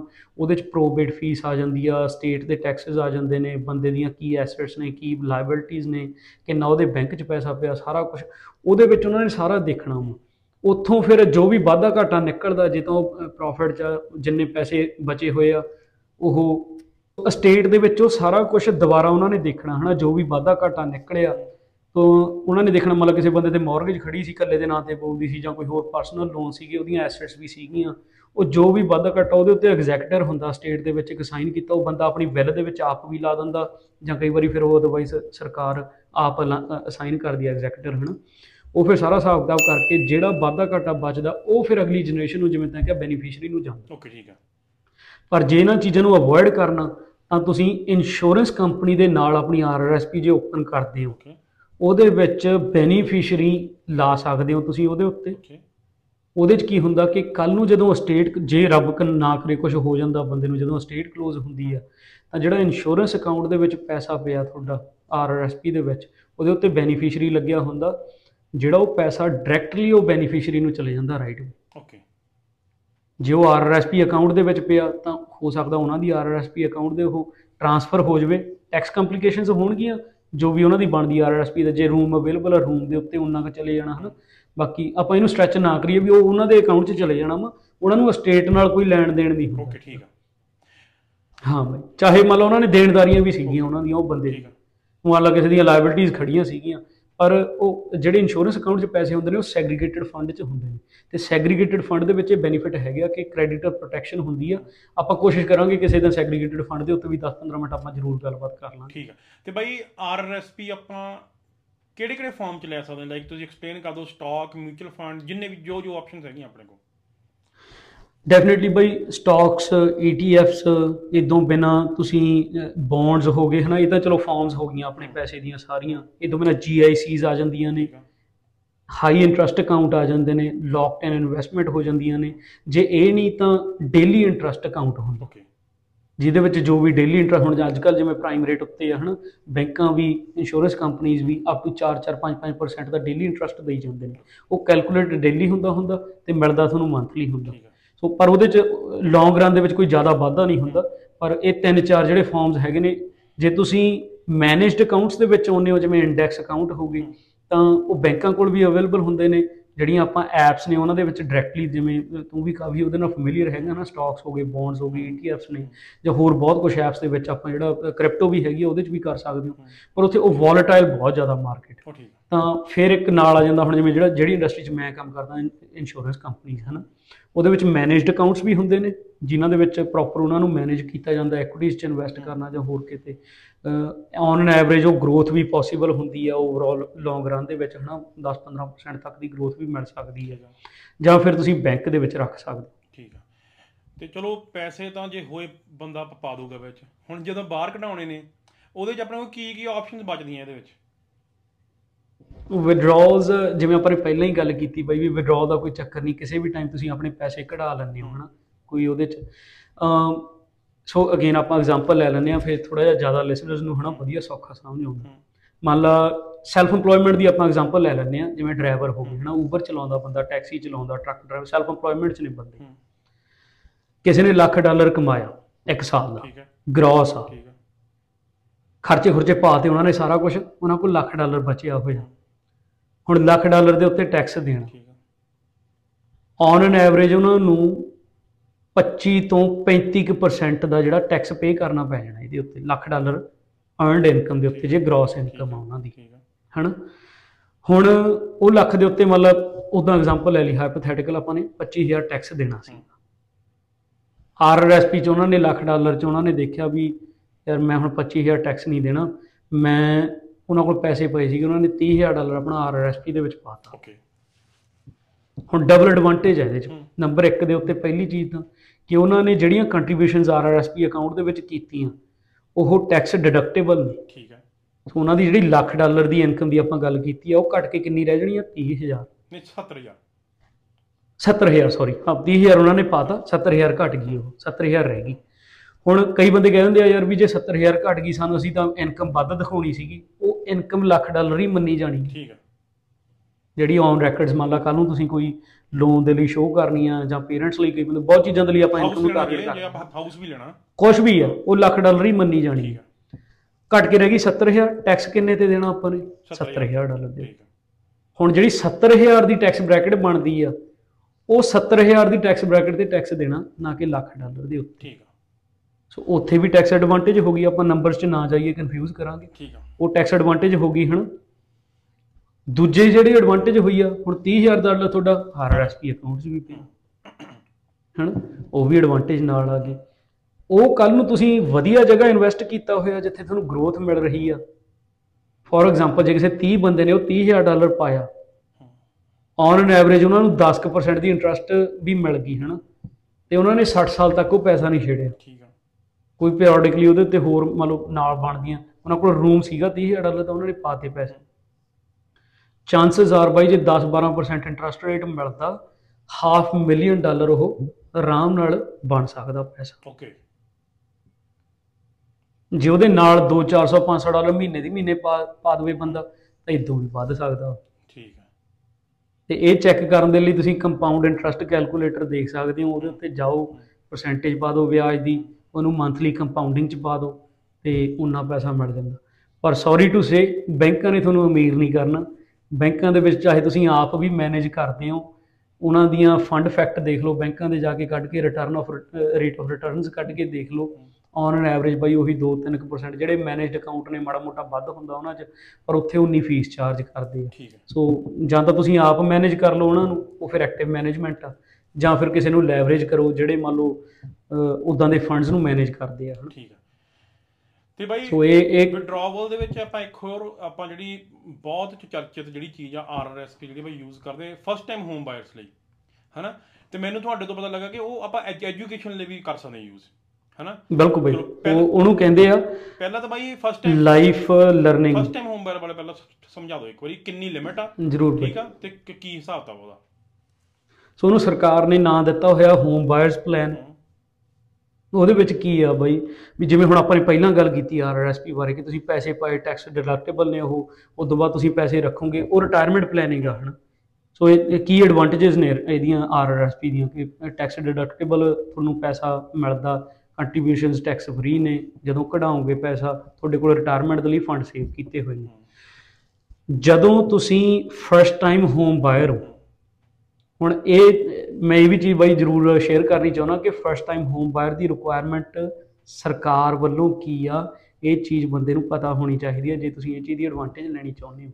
ਜੇ ਤਾਂ ਤੁਸੀਂ ਕਦੇ ਪਹਿਲਾ ਘਰ ਖਰੀਦਿਆ ਹੀ ਨਹੀਂ ਹੈਗਾ, ਫਿਰ ਤਾਂ ਡੈਫੀਨਿਟਲੀ ਤੁਸੀਂ ਫਰਸਟ ਟਾਈਮ ਹੋਮ ਬਾਇਰ ਹੋ, ਹਨਾ? ਸਪੋਜ਼ ਕਰੋ ਤੁਸੀਂ ਮੈਰਿਡ ਕਪਲ ਹੋ। ਤੁਹਾਡੇ ਨਾਂ ਤੇ ਘਰ ਹੈਗਾ ਵਾ, ਪਰ ਤੁਹਾਡੀ ਵਾਈਫ ਦੇ ਨਾਂ ਤੇ ਹੈ ਨਹੀਂ। ਉਹ ਦੋਨਾਂ ਨੇ ਫਰਸਟ ਟਾਈਮ ਹੋਮ ਬਾਇਰ ਉਹ ਯੂਜ਼ ਹੋ ਗਿਆ ਇੱਕ ਵਾਰੀ। ਭਾਵੇਂ ਇੱਕ ਬੰਦੇ ਨੇ ਯੂਜ਼ ਕੀਤਾ। ਸਰਕਾਰ ਦੂਜੇ ਨੂੰ ਵੀ ਇਹੀ ਮੰਨ ਲੈਂਦੀ ਆ ਫਿਰ ਕਿ ਹਾਂ ਇਹਨੇ ਵੀ ਫਸਟ ਟਾਈਮ ਹੋਮ ਬਾਇਰ ਦਾ ਜਿਹੜਾ ਐਡਵਾਂਟੇਜ ਆ ਉਹ ਲੈ ਲਿਆ। ਜੇ ਤੁਸੀਂ ਇੱਕ ਵਾਰੀ ਘਰ ਲੈ ਲਿਆ। ਬਈ ਮੇਰਾ ਇੱਕ ਕੁਐਸਚਨ ਹੈ ਇੱਥੇ ਹੁਣ। ਹਾਂ ਕਿ ਮੈਂ ਘਰ ਲੈ ਲਿਆ। ਮੈਂ ਫਸਟ ਟਾਈਮ ਹੋਮ ਬਾਇਰ ਕਰ ਲਿਆ ਯੂਜ਼ ਕਰ ਲੈ ਕੇ ਮੈਂ ਵਿਆਹ ਕਰਾਇਆ। ਫਿਰ ਫਿਰ ਮੇਰੀ ਵਾਈਫ ਆਈ। ਫਿਰ ਵਾਈਫ ਨੇ ਲੈਣਾ ਘਰ। ਸ਼ੀ ਲਾਸਟ ਦੀ ਓਪਰਚ्युनिटी ਓਕੇ ਯੈਸ ਠੀਕ ਆ। ਇਹ ਇੱਕ ਡਰਾਬੈਕ ਵੀ ਹੈਗਾ ਮੈਂ ਆਪ ਇਹਦੇ ਨਾਲ ਬੜਾ ਯਾਰ ਸਹਿਮਤ ਨਹੀਂ ਹੈਗਾ ਇਹ ਚੀਜ਼ ਹੋਣੀ ਨਹੀਂ ਚਾਹੀਦੀ ਉਦਾਂ ਪਰ ਇਹ ਹੈਗੀ ਆ ਚਾਹੇ ਕਾਮਨ ਲਾਅ ਪਾਰਟਨਰ ਆ। ਚਾਹੇ ਕਾਮਨ ਲਾਅ ਪਾਰਟਨਰ ਆ ਜਿਵੇਂ ਹੁਣ ਲਿਵਿੰਗ ਦੇ ਵਿੱਚ ਰਹਿੰਦੇ ਆ ਸਪੋਜ਼ ਕਰ ਇੱਕ ਬੰਦਾ ਮੈਰਿਡ ਆ ਉਹ ਮੈਰਿਡ ਨਹੀਂ ਹੈਗਾ ਪਰ ਉਹ ਕਾਮਨ ਲਾਅ ਪਾਰਟਨਰ ਹਨਾ ਨਾਲ ਇਕੱਠੇ ਰਹਿ ਰਹੇ ਆ ਤੇ ਉਹ ਪੀਆਰ ਉਹਨੇ ਘਰ ਲੈ ਲਿਆ ਉਹਦੇ ਨਾਲ ਜਿਹੜਾ ਦੂਜਾ ਬੰਦਾ ਰਹਿ ਰਿਹਾ ਉਹਨਾਂ ਨੂੰ ਉਹਨਾਂ ਨੇ ਸੇਮ ਹੀ ਉਸੇ ਕੰਡੀਸ਼ਨ 'ਚ ਮੰਨ ਲੈਣਾ ਕਿ ਇਹਨੇ ਫਸਟ ਟਾਈਮ ਹੋਮ ਬਾਇਰ ਦੀ ਜਿਹੜੀ ਐਡਵਾਂਟੇਜ ਆ ਉਹ ਯੂਜ਼ ਕਰ ਲਈ। ਦੁਬਾਰਾ ਉਹ ਚੀਜ਼ ਨੂੰ ਕਲੇਮ ਕਰਨ ਦੇ ਲਈ ਸਪੋਜ਼ ਕਰ ਹੁਣ ਮੰਨ ਲਾ ਮੈਂ ਆਪਣੀ ਉਦਾਂ ਐਗਜ਼ਾਮਪਲ ਆਪਾਂ ਲੈ ਲੈਂਦੇ ਆ ਵੀ ਮੈਂ ਅੱਜ ਘਰ ਲੈ ਲਿਆ ਮੰਨ ਲਾ। ਹੁਣ ਮੈਂ ਸਪੋਜ਼ ਕਰ ਵੀ ਮੈਂ ਘਰ ਵੇਚਤਾ ਉਹ। ਉਦੋਂ ਬਾਅਦ ਨੈਕਸਟ 4 ਇਅਰਸ ਜਦੋਂ ਵੀ ਤੁਸੀਂ ਫਸਟ ਟਾਈਮ ਹੋਮ ਬਾਇਰ ਲੈਣਾ ਭਾਵੇਂ ਤੁਸੀਂ ਇਨ ਪਾਸਟ ਘਰ ਓਨ ਕੀਤਾ ਹੋਇਆ ਪਰ ਉਹਨਾਂ ਨੇ ਪਿਛਲੇ 4 ਸਾਲ ਦੇਖਣੇ ਹੁੰਦੇ ਆ ਹਮੇਸ਼ਾ। ਠੀਕ ਆ। ਪਿਛਲੇ 4 ਸਾਲਾਂ 'ਚ ਤੁਸੀਂ ਕੋਈ ਪ੍ਰਾਪਰਟੀ ਆਪਣੇ ਨਾਂ ਤੇ ਓਨ ਨਾ ਕੀਤੀ ਹੋਵੇ ਤੁਹਾਡੇ ਕਾਮਨ ਲਾਅ ਨੇ ਓਨ ਨਾ ਕੀਤੀ ਹੋਵੇ ਤੁਹਾਡੇ ਜੇ ਮੈਰਿਡ ਹੋ ਤਾਂ ਤੁਹਾਡੀ ਵਾਈਫ ਨੇ own ਜਾਂ ਹਸਬੰਡ ਨੇ ਓਨ ਨਾ ਕੀਤੀ ਆ ਇਹ ਫਰਸਟ ਟਾਈਮ ਹੋਮ ਬਾਇਰ ਦੀ ਡੈਫੀਨੇਸ਼ਨ ਆ। ਬਾਕੀ ਜੇ ਤੁਸੀਂ ਆਪ ਇਹ ਚੀਜ਼ ਨੂੰ ਗਵਰਨਮੈਂਟ ਦੀ ਵੈਬਸਾਈਟ ਦੇ ਉੱਤੇ ਜਾ ਕੇ ਦੇਖਣਾ ਚਾਹੁੰਦੇ ਹੋ ਤਾਂ ਦੇਖ ਸਕਦੇ ਹੋ ਉੱਥੇ ਤੁਹਾਨੂੰ ਹੋਰ ਵੀ ਚੰਗੀ ਤਰ੍ਹਾਂ ਸਮਝ ਆ ਜਾਊਗੀ ਇਹ ਚੀਜ਼ ਹਨਾ। ਆਪਾਂ ਵਧੀਆ ਹੁਣ HBP ਪਲਾਨ ਵੱਲ ਨੂੰ ਜਿਹੜਾ ਹੋਮ ਬਾਇਰਸ ਪਲਾਨ ਸੋ ਜੋ ਬੰਦਾ ਹੁਣ ਪਹਿਲਾ ਘਰ ਲੈ ਰਿਹਾ ਬਈ ਜੇ ਉਹਨਾਂ ਨੇ RRSP ਅਕਾਊਂਟ ਦੇ ਵਿੱਚ ਪੈਸੇ ਰੱਖੇ ਹੋਏ ਨੇ ਮੈਕਸ ਅਪ ਟੂ 35000 ਡਾਲਰ ਇੱਕ ਬੰਦੇ ਦੇ ਅਕਾਊਂਟ 'ਚੋਂ ਯੂਜ਼ ਹੋ ਸਕਦਾ। ਓਕੇ ਜਦੋਂ ਤੁਸੀਂ ਉਹਨੂੰ ਕਢਵਾਉਣਾ ਵਾ। ਜੇ ਤੁਸੀਂ ਮੈਰਿਡ ਹੋ ਤਾਂ 35000 ਹਸਬੈਂਡ ਦਾ 35000 ਵਾਈਫ ਦਾ ਇਸ ਤਰੀਕੇ ਹੋ ਸਕਦਾ। ਠੀਕ ਹੈ ਹੁਣ ਦੂਜੀ ਚੀਜ਼ ਇਹਦੇ ਨਾਲ ਜਦੋਂ ਵੀ ਤੁਸੀਂ ਆਰਆਰਐਸਪੀ ਚੋਂ ਫਸਟ ਟਾਈਮ ਆਪਣਾ ਘਰ ਲੈਣ ਦੇ ਲਈ ਪੈਸੇ ਵਰਤਣੇ ਆ ਤਾਂ ਤੁਹਾਡੀ ਆਰਆਰਐਸਪੀ ਚ ਇਹ ਨਹੀਂ ਹੈਗਾ ਵੀ ਮੈਂ ਹੁਣ ਮੰਨ ਲਾ 15 ਦਿਨਾਂ ਨੂੰ 20 ਦਿਨਾਂ ਨੂੰ ਮੰਨ ਲਾ ਆਫਰ ਪਾਤੀ ਐਕਸੈਪਟ ਹੋਗੀ ਤਾਂ ਚੱਕ ਕੇ ਜਿਹੜਾ ਮੇਰੇ ਕੋਲ ਕਿਤੋਂ ਮੈਂ ਫੰਡ ਅਰੇਂਜ ਕਰ ਹੁੰਦਾ ਕਈ ਵਾਰੀ ਹਨਾ ਆਪਣੇ ਕੋਲ ਫੰਡ ਨਹੀਂ ਹੁੰਦੇ ਬੰਦਾ ਆਲੇ ਦਾਲੇ ਤੋਂ ਅਰੇਂਜ ਕਰਦਾ ਪੈਸੇ। ਠੀਕ ਤਾਂ ਆਲੇ ਦਾਲੇ ਤੋਂ ਫੜੇ ਹੁਣ ਆਰਆਰਐਸਪੀ ਅਕਾਊਂਟ 'ਚ ਪਾਤੇ ਵੀ ਉਧਰੋਂ ਕਮਾ ਕੇ ਚਲੋ ਜੀ ਐਡਵਾਂਟੇਜ ਵੀ ਲੈ ਲਈਏ। ਇਹ ਹੋਣਾ ਨਹੀਂ ਹੈਗਾ। ਘੱਟੋ ਘੱਟ 3 ਮਹੀਨੇ ਇਹ ਪੈਸੇ ਪੁਰਾਣੇ ਹੋਣੇ ਚਾਹੀਦੇ ਨੇ ਤੁਹਾਡੇ ਆਰਆਰਐਸਪੀ ਅਕਾਊਂਟ ਦੇ ਵਿੱਚ। ਠੀਕ ਆ ਉਹਨੂੰ ਵੈਲਿਡ ਪਰਚੇਸ ਦੇ ਲਈ। ਫਸਟ ਟਾਈਮ ਜਿਹੜਾ ਘਰ ਤੁਸੀਂ ਲੈ ਰਹੇ ਹੋ ਪ੍ਰਾਪਰਟੀ ਵੈਲਿਡ ਹੋਣੀ ਚਾਹੀਦੀ ਹੈ ਕੁਆਲੀਫਾਈ ਕਰਦੀ ਹੋਣੀ ਚਾਹੀਦੀ ਹੈ ਫਸਟ ਟਾਈਮ ਹੋਮ ਬਾਇਰ ਦੇ ਲਈ। ਠੀਕ ਆ। ਜਦੋਂ ਤੁਸੀਂ ਇਹਨਾਂ ਰਿਕੁਆਇਰਮੈਂਟਸ ਨੂੰ ਮੀਟ ਕਰਦੇ ਹੋ ਫੇਰ ਹੀ ਜਿਹੜਾ ਤੁਹਾਨੂੰ ਉਹ ਐਡਵਾਂਟੇਜ ਮਿਲਦੀ ਹੈ ਐਡਵਾਂਟੇਜ ਕੀ ਆ? ਕਿ ਜਿਵੇਂ 35000 ਡਾਲਰ ਤੁਹਾਡੇ ਆਰਆਰਐਸਪੀ ਅਕਾਊਂਟ 'ਚ ਪਿਆ ਸੀ ਉਹਦੀ ਜਿਹੜੀ ਤੁਹਾਨੂੰ ਇਨਕਮ ਟੈਕਸ ਦੇ ਉੱਤੇ ਉਹ ਐਡਵਾਂਟੇਜ ਮਿਲੀ ਉਹ ਮਿਲ ਹਟੀ ਹਨਾ? ਹੁਣ ਤੁਹਾਡਾ ਅਕਾਊਂਟ ਦੇ ਵਿੱਚ ਪੈਸਾ ਪਿਆ ਤੁਸੀਂ 35000 ਕੱਢ ਕੇ ਆਪਣੇ ਆਰਆਰਐਸਪੀ 'ਚੋਂ ਯੂਜ਼ ਕਰ ਲਿਆ ਘਰ ਲੈਣ ਲੱਗੇ ਉਹ ਵੀ ਐਡਵਾਂਟੇਜ ਮਿਲ ਗਈ। ਆ। ਹੁਣ ਜਿਹੜਾ 35000 ਕੱਢਿਆ ਵਾ ਵਾਪਸ ਉਹਦੇ ਉੱਤੇ ਕੋਈ ਟੈਕਸ ਨਹੀਂ ਦੇਣਾ ਪੈਣਾ। ਹਾਂਜੀ। ਇਹ ਚੀਜ਼ ਆ ਇਹ ਐਡਵਾਂਟੇਜ ਆ। ਨਾਰਮਲੀ ਕੀ ਹੁੰਦਾ ਤੁਸੀਂ ਆਰਆਰਐਸਪੀ 'ਚ ਪਾਏ ਹੋਏ ਨੇ ਪੈਸੇ ਉਹ ਡੈਫਰ ਕਰਤਾ ਟੈਕਸ ਪਰ ਜਦੋਂ ਵੀ ਉਹਨੂੰ ਵਾਪਸ ਕਢਾਉਂਦੇ ਹੋ ਤੁਸੀਂ ਜਦ ਮਰਜ਼ੀ ਕਢਾਉਂਦੇ ਹੋ ਉਹਨੂੰ ਤੁਹਾਨੂੰ ਟੈਕਸ ਦੇਣਾ ਪੈਂਦਾ ਉਸ ਸਾਲ ਦੀ ਇਨਕਮ 'ਚ ਆ ਕੇ ਐਡ ਹੋ ਜਾਂਦਾ ਉਹਨਾਂ ਪੈਸਾ ਹਨਾ? ਪਰ ਇਸ ਕੇਸ 'ਚ ਜਿਹੜਾ ਹੋਮ ਬਾਇਰਸ ਪਲਾਨ 'ਚ ਉਹ 35000 ਕਢਾਇਆ ਉਹਤੇ ਟੈਕਸ ਨਹੀਂ ਦੇਣਾ ਪੈਣਾ। ਉਹਦੇ ਉੱਤੇ ਇੱਕ ਕੰਡੀਸ਼ਨ ਸਰਕਾਰ ਨੇ ਰੱਖੀ ਹੋਈ ਆ। ਕਿ ਤੁਹਾਨੂੰ ਮੰਨ ਲਾ ਪੂਰਾ 35000 ਕਢਾ ਲਿਆ ਆਪਾਂ ਨੇ। ਉਹ 35 ਦਾ 35000 ਤੁਹਾਨੂੰ ਆਉਣ ਵਾਲੇ 15 ਸਾਲਾਂ 'ਚ ਵਾਪਸ ਆਰਆਰਐਸਪੀ ਅਕਾਊਂਟ 'ਚ ਹੀ ਪਾਉਣਾ ਪੈਣਾ। ਤੇ ਬਾਈ ਉਹ ਰਾਈਟ ਸੋ ਤੁਹਾਡਾ ਹੀ ਪੈਸਾ। ਤੇ ਉਹ ਰਾਈਟ ਵੇ ਪਾਣਾ ਪੈਣਾ ਜਾਂ ਉਹਦੇ ਵਿੱਚ ਕੋਈ ਗੈਪ ਹੁੰਦਾ 2 ਸਾਲ ਦਾ ਜਾਂ ਕੁਝ ਇਦਾਂ ਨਹੀਂ ਨਹੀਂ ਉਹ ਜਿਹੜੇ ਸਾਲ ਤੁਸੀਂ ਯੂਜ਼ ਕਰ ਲਿਆ। ਸੋ ਸਪੋਜ਼ ਕਰ ਹੁਣ ਜਿਵੇਂ 2023 ਚ ਫੋਰ ਐਗਜ਼ਾਮਪਲ ਮੈਂ ਉਦਾਂ ਤੇਰੀ ਐਗਜ਼ਾਮਪਲ ਹੈਗਾ ਵੀ ਤੂੰ 2023 ਚ 35000 ਕਢਾਇਆ ਯੂਜ਼ ਕਰ ਲਿਆ। ਹੁਣ 2024 ਚ ਉਹਨਾਂ ਨੇ ਕੀ ਕਹਿਣਾ ਵੀ ਸੀਆਰਏ ਨੇ ਵੀ 35000 ਡਾਲਰ 2024 ਤੋਂ ਲੈ ਕੇ ਅਗਲੇ ਜਿੰਨੇ ਵੀ 15 ਸਾਲ ਬਣਦੇ ਨੇ ਤਾਂ ਉਹਨੂੰ ਵਾਪਸ ਪਾਉਣਾ ਵਾ। ਠੀਕ ਹੈ। ਪਾਉਣਾ ਕਿੰਨਾ ਕਿੰਨਾ? ਉਹ ਤੈਨੂੰ ਆਪਣੇ ਐਂਡ ਤੋਂ ਨਹੀਂ ਕੋਈ ਰੱਖਣੀ ਪੈਣੀ। ਉਹਨਾਂ ਨੇ 35000 ਨੂੰ 15 ਤੇ ਵੰਡ ਲੈਣਾ। ਜਿੰਨੀ ਉਹਦੀ ਮਤਲਬ ਬਣਦੀ ਆ ਰਕਮ ਜਿੰਨੀ ਵੀ 1 ਸਾਲ ਦੀ ਉਹਨਾਂ ਉਹਨਾਂ ਨੇ ਕ੍ਰੈਡਿਟ ਖੜਾ ਵੀ ਉਹਨਾਂ ਤੂੰ ਵਾਪਸ ਪਾਉਣਾ ਆਰਐਸਪੀ ਦੇ ਜੇ ਤਾਂ ਤੂੰ ਪਾ ਦਿੰਦਾ ਵੈਲ ਐਂਡ ਗੁੱਡ ਆ ਜੇ ਤੂੰ ਨਹੀਂ ਪਾਉਂਦਾ ਉਹ ਸਪੋਜ਼ ਕਰ ਆਪਾਂ ਉਦਾਂ ਹੁਣ ਮੈਨੂੰ ਐਗਜ਼ੈਕਟ ਕੈਲਕੂਲੇਸ਼ਨ ਤਾਂ ਨਹੀਂ 2300 ਪਤਾ ਕਿੰਨੀ ਵੀ ਲਓ। ਅਹ, 2300 ਡਾਲਰ ਕਰ ਲਓ। 2300 ਡਾਲਰ ਬਣ ਗਿਆ। ਹੁਣ ਤੂੰ 2300 ਨਾ ਪਾਇਆ ਤਾਂ 2024 ਦੀ ਜਿੰਨੀ ਵੀ ਤੇਰੀ ਮੰਨ ਲਾ ਤੂੰ 70000 ਡਾਲਰ ਕਮਾਇਆ 2024 ਚ ਉਹ 2300 ਡਾਲਰ ਤੇਰੀ ਅਰਨਡ ਇਨਕਮ ਚ ਐਡ Okay. ਹੁਣ ਤੈਨੂੰ 73000 ਅਹ, ਤਿੰਨ- ਜਿੰਨਾ ਵੀ ਤਿੰਨ- 72300 ਦੇ ਉੱਤੇ। ਉਹ ਐਡ ਹੋ ਜਾਣਾ ਬਸ ਉਹਦੇ ਉੱਤੇ। ਸੋ ਜੇ ਤੁਸੀਂ ਨਹੀਂ ਵੀ ਪਾਉਂਦੇ ਉਹਦਾ ਲਾਸ ਕੋਈ ਨਹੀਂ। Over the period of 15 years ਉਹ ਤੁਹਾਡੀ ਟੈਕਸੇਬਲ ਇਨਕਮ ਚ ਐਡ ਹੁੰਦਾ ਰਹਿਣਾ ਹੁੰਦਾ। ਠੀਕ ਹੈ। ਚਲੋ ਇਹ ਤਾਂ ਇਹ। ਤਾਂ ਹੋ। ਗਿਆ ਹੋਮ ਬਾਇਰਸ ਪਲਾਨ ਇਹਦੇ ਬਾਰੇ ਕੁਝ ਹੋ ਰਿਹਾਗਾ ਬਿਲਕੁਲ, ਹੋਰ ਬਿਲਕੁਲ। ਹੋਰ ਹੈਗਾ ਤੁਹਾਡੇ ਕੋਲ? ਬੇਸਿਕਲੀ ਇੰਨਾ ਹੀ ਹੈ ਜੇ ਤੇਰਾ ਕੋਈ ਸਵਾਲ ਆ ਤਾਂ ਡੈਫੀਨਿਟਲੀ ਪੁੱਛ ਮੈਂ ਲਾ ਤੁਹਾਨੂੰ ਮੈਂ। ਪੁੱਛਣਾ ਕਿ ਐਜੂਕੇਸ਼ਨ ਬਾਰੇ ਕੀ ਆ ਉਹਦੇ ਵਿੱਚ? ਆਰ ਆਰ ਐਸ ਸੋ ਬਿਲਕੁਲ ਬਈ। ਅਮ ਸੋ ਇਹ ਤਾਂ ਚੀਜ਼ ਆਪਣੀ ਕਲੀਅਰ ਹੋ ਗਈ ਹੋਮ ਬਾਰਸ ਪਲਾਨ ਦੀ ਹਨਾ? ਵਾਈਫ ਦਾ ਵੀ ਤੁਸੀਂ ਯੂਜ਼ ਕਰ ਸਕਦੇ ਹੋ ਆਪਣਾ ਵੀ। ਇੱਕ ਹੋਰ ਚੀਜ਼ ਮੈਂ ਮੇਰੇ ਹੁਣ ਯਾਦ ਆ ਗਈ ਬਈ ਵੀ ਜੇ ਸਪੋਜ਼ ਕਰੋ ਤੁਸੀਂ ਆਪਣੀ ਜਿਹੜੀ ਕੰਟਰੀਬਿਊਸ਼ਨ ਲਿਮਿਟ ਹੈ ਜਿੰਨੀ ਵੀ ਤੁਹਾਡੀ ਅਵੇਲੇਬਲ ਉਹਨੂੰ ਪੂਰੀ ਕੈਪ ਕਰਤੀ। ਮਤਲਬ ਕਿਸੇ ਬੰਦੇ ਦੀ 30000 ਡਾਲਰ ਸੀਗੀ ਤੁਸੀਂ ਫੁੱਲ ਕਰੀ ਫਿਰਦੇ ਹੋ। ਜਿਹੜੀ ਆਉਣ ਵਾਲੇ ਸਾਲਾਂ ਦੀ ਬਣਦੀ ਉਹ ਵੀ ਤੁਸੀਂ ਨਾਲ ਦੀ ਨਾਲ ਮੈਕਸ ਯੂਜ਼ ਕਰੀ ਹੋ। ਜੇ ਤੁਹਾਡੀ ਸਪੋਜ਼ ਕਰੋ ਤੁਸੀਂ ਮੈਰਿਡ ਕਪਲ ਹੋ ਜਾਂ ਕਾਮਨ ਲਾਅ ਪਾਰਟਨਰ ਹੋ ਤੁਸੀਂ ਆਪਣੇ ਸਪਾਊਸ ਦੇ ਵੀ ਜੇ ਉਹਨਾਂ ਦੀ ਕੰਟਰੀਬਿਊਸ਼ਨ ਲਿਮਿਟ ਅਵੇਲੇਬਲ ਹੈਗੀ ਆ ਤੁਸੀਂ ਉਹਦੇ 'ਚ ਵੀ ਪੈਸੇ ਪਾ ਸਕਦੇ ਹੋ ਉਹਨਾਂ ਦੇ ਬਿਹਾਫ ਤੇ। ਓਕੇ ਹਾਂ। ਠੀਕ ਆ। ਉਹਨਾਂ ਦੇ ਉਹ 'ਚ ਪਾ ਸਕਦੇ ਹੋ ਪੈਸੇ ਫਿਰ ਉਹ ਟੈਕਸ ਐਡਵਾਂਟੇਜ ਉੱਥੇ ਵੀ ਲਈ ਜਾ ਸਕਦੀ ਠੀਕ ਆ। ਸੋ ਇਹ ਦੋਨਾਂ ਦੋਨਾਂ ਦੇ ਹੀ ਆਪਾਂ ਕਰ ਸਕਦੇ ਹਾਂ। ਕਢਾਉਣ ਲੱਗੇ ਵੀ ਦੋਨਾਂ ਦੀ ਐਡਵਾਂਟੇਜ ਆਪਾਂ ਲੈ। ਠੀਕ। ਹੁਣ ਜਿਹੜਾ ਆਪਣੇ ਆ ਗਿਆ ਬਈ ਦੂਜਾ ਉਹਨੂੰ ਕਹਿੰਦੇ ਆ life learning life long learning plan ਮੇਰਾ ਲਿਖ ਕੇ ਰੱਖਿਆ ਹੋਇਆ ਮੈਂ ਆਪ ਭੁੱਲ ਜਾਂਦਾ। ਕੋਈ ਗੱਲ ਨਹੀਂ, ਕੋਈ ਗੱਲ। ਉਹਨੂੰ ਉਦਾਂ ਐਲਐਲਬੀ ਕਹਿ ਦਿੰਦੇ ਆ। ਲਾਈਫ ਲੌਂਗ ਲਰਨਿੰਗ ਪਲਾਨ ਕਹਿ ਦਿੰਦੇ ਆ। ਉਹਦੇ ਚ ਆਪਣੀ ਹੈਗੀ ਆ ਜਿਵੇਂ ਇਹਦੇ ਚ 35000 ਦੀ ਐਡਵਾਂਟੇਜ ਲੈ ਸਕਦੇ ਆ ਉਹਦੇ ਚ ਮੈਕਸ 20000 ਦੀ ਲਿਮਿਟ ਓਕੇ ਇੱਕ ਸਾਲ ਦੇ ਵਿੱਚ ਸਿਰਫ 10000 ਕਢਾ ਸਕਦੇ ਹੋ। ਓਕੇ। Max okay. ਉਦਾਂ ਜਦੋਂ ਤੁਸੀਂ ਮੰਨ ਲਾ ਕਢਾ ਲੇ ਜਾਂ ਸਰਕਾਰ ਨੂੰ ਦਿਖਾਤਾ ਵੀ ਸਪੋਜ਼ ਕਰੋ ਤੁਹਾਡਾ ਜਿੰਨਾ ਵੀ ਮੰਨ ਲਾ ਆਰਐਸਪੀ ਅਕਾਊਂਟ 'ਚ ਪਿਆ ਤੁਸੀਂ ਪੜ੍ਹਾਈ ਸ਼ੁਰੂ ਕੀਤੀ ਆ ਜਾਂ ਤੁਹਾਡੇ ਸਪਾਊਸ ਨੇ ਸ਼ੁਰੂ ਕੀਤੀ ਆ ਤੁਸੀਂ ਉਹਦੀ ਐਡਵਾਂਟੇਜ ਲੈ ਸਕਦੇ ਹੋ। ਭਾਵੇਂ ਤੁਹਾਡੀ ਆਰਐਸਪੀ 'ਚ ਤੁਹਾਡੇ ਸਪਾਊਸ ਨੇ ਪੜ੍ਹਾਈ ਸ਼ੁਰੂ ਕੀਤੀ ਆ ਤੁਸੀਂ ਉਹਨਾਂ ਲਈ ਵੀ ਯੂਜ਼ ਕਰ ਸਕਦੇ ਹੋ। ਮੈਕਸਿਮਮ 20000 ਕਢਾ ਸਕਦੇ ਹੋ। 10000 ਇੱਕ ਸਾਲ 'ਚ ਕਢਾ ਸਕਦੇ ਹੋ। ਠੀਕ ਆ। ਇੱਕੋ ਇੱਕ ਚੀਜ਼ ਦੀ ਸ਼ਰਤ ਮੰਗਣੀ ਆ ਸਰਕਾਰ ਨੇ ਵੀ ਉਹ ਜਿਹੜਾ ਪ੍ਰੋਗਰਾਮ ਸ਼ੁਰੂ ਕਰ ਰਹੇ ਹੋ ਫੁੱਲ ਟਾਈਮ ਦੂਜੀ ਚੀਜ਼ ਉਹ ਕੁਆਲੀਫਾਈਡ ਉਹ ਲਿਸਟ ਉਹਨਾਂ ਦੀ ਉੱਥੇ ਵੈਬਸਾਈਟ ਤੇ ਮਿਲ ਜਾਂਦੀ ਆ। ਉਹ ਕੁਆਲੀਫਾਈਡ ਪ੍ਰੋਗਰਾਮ ਹੋਣਾ ਚਾਹੀਦਾ ਇਹ ਐਡਵਾਂਟੇਜ ਦੇ. ਐਲਐਲਬੀ ਐਡਵਾਂਟੇਜ ਦੇ ਤੇ ਜਦੋਂ ਤੁਸੀਂ ਕਢਾਉਣਾ ਵੱਧ ਤੋਂ ਵੱਧ ਉਹਨੂੰ 4 ਸਾਲ ਯੂਜ਼ ਕਰ ਸਕਦੇ ਹੋ ਤੁਸੀਂ। ਠੀਕ ਆ। ਸੋ ਜਿਵੇਂ ਟੋਟਲ 20000 ਆ ਆਪ 4 ਸਾਲਾਂ ਦੇ ਵਿੱਚ ਯੂਜ਼ ਕਰ ਸਕਦੇ ਹੋ 5-5000 ਕਰਕੇ। ਸਟ੍ਰੈਚ ਕਰਨਾ ਜੇ ਉਹਨੂੰ ਵੱਧ ਤੋਂ ਵੱਧ ਲੰਬਾ। ਜੇ ਤੁਸੀਂ ਉਹਨੂੰ ਕੁਇਕਲੀ ਯੂਜ਼ ਕਰਨਾ ਚਾਹੁੰਦੇ ਹੋ ਮੈਕਸਿਮਮ 1 ਸਾਲ ਦੇ ਵਿੱਚ ਸਿਰਫ 10000 ਕਢਾ ਸਕਦੇ ਹੋ। ਠੀਕ ਆ। ਸੋ ਲਗਾਤਾਰ ਜੇ 2 ਸਾਲ ਕਢਾਉਣਾ ਤਾਂ 20000 ਠੀਕ ਆ। ਉਹਦੇ ਚ ਬਈ ਇਹੀ ਐਡਵਾਂਟੇਜ ਆ ਵੀ ਤੁਸੀਂ ਪੈਸੇ ਕਢਾਓਗੇ ਤੁਹਾਨੂੰ ਫੇਰ ਟੈਕਸ ਨਹੀਂ ਦੇਣਾ ਠੀਕ ਆ। ਉਹ ਐਡਵਾਂਟੇਜ ਹੈਗੀ ਆ ਹਨਾ? ਤੁਹਾਨੂੰ ਤੁਸੀਂ ਵਰਤ ਲੈ ਕੋਈ ਚੱਕਰ ਨਹੀਂ। ਉਦੋਂ ਬਾਅਦ ਜਿਵੇਂ HBP ਪਲਾਨ ਦੇ ਵਿੱਚ ਤੁਹਾਨੂੰ 15 ਸਾਲ ਮਿਲਦੇ ਨੇ ਇਹਦੇ ਵਿੱਚ ਤੁਹਾਨੂੰ ਸਿਰਫ 10 ਸਾਲ ਹੀ ਮਿਲਦੇ ਆ। ਓਕੇ ਤੁਹਾਨੂੰ 10 ਸਾਲਾਂ 'ਚ ਜੇ ਮੰਨ ਲਓ ਟੋਟਲ 20000 ਕਢਾ ਲਿਆ ਤਾਂ ਉਹ ਸਾਲ ਦਾ 2000 ਬਣ ਗਿਆ ਇੱਥੇ। ਹਾਂ ਇੰਨਾ ਬਣ ਜਾਊਗਾ। ਦੋ 2-2000 ਤੁਹਾਨੂੰ ਵਾਪਸ ਪਾਉਣਾ ਪੈਣਾ ਉਹਦੇ ਵਿੱਚ। ਠੀਕ ਆ। ਜੇ ਤਾਂ ਤੁਸੀਂ ਪਾ ਦਿੰਦੇ ਹੋ ਠੀਕ ਆ ਨਹੀਂ ਉਹਨਾਂ ਨੇ ਸਾਲ-ਸਾਲ ਕਰਕੇ ਉਹ ਤੁਹਾਡੀ ਜੋ ਵੀ ਟੈਕਸੇਬਲ ਇਨਕਮ ਉਹਦੇ ਵਿੱਚ ਐਡ ਕਰਦੇ ਜਾਣਾ ਵਾ ਨਾਲ ਦੀ। ਨਾਲ ਠੀਕ ਆ।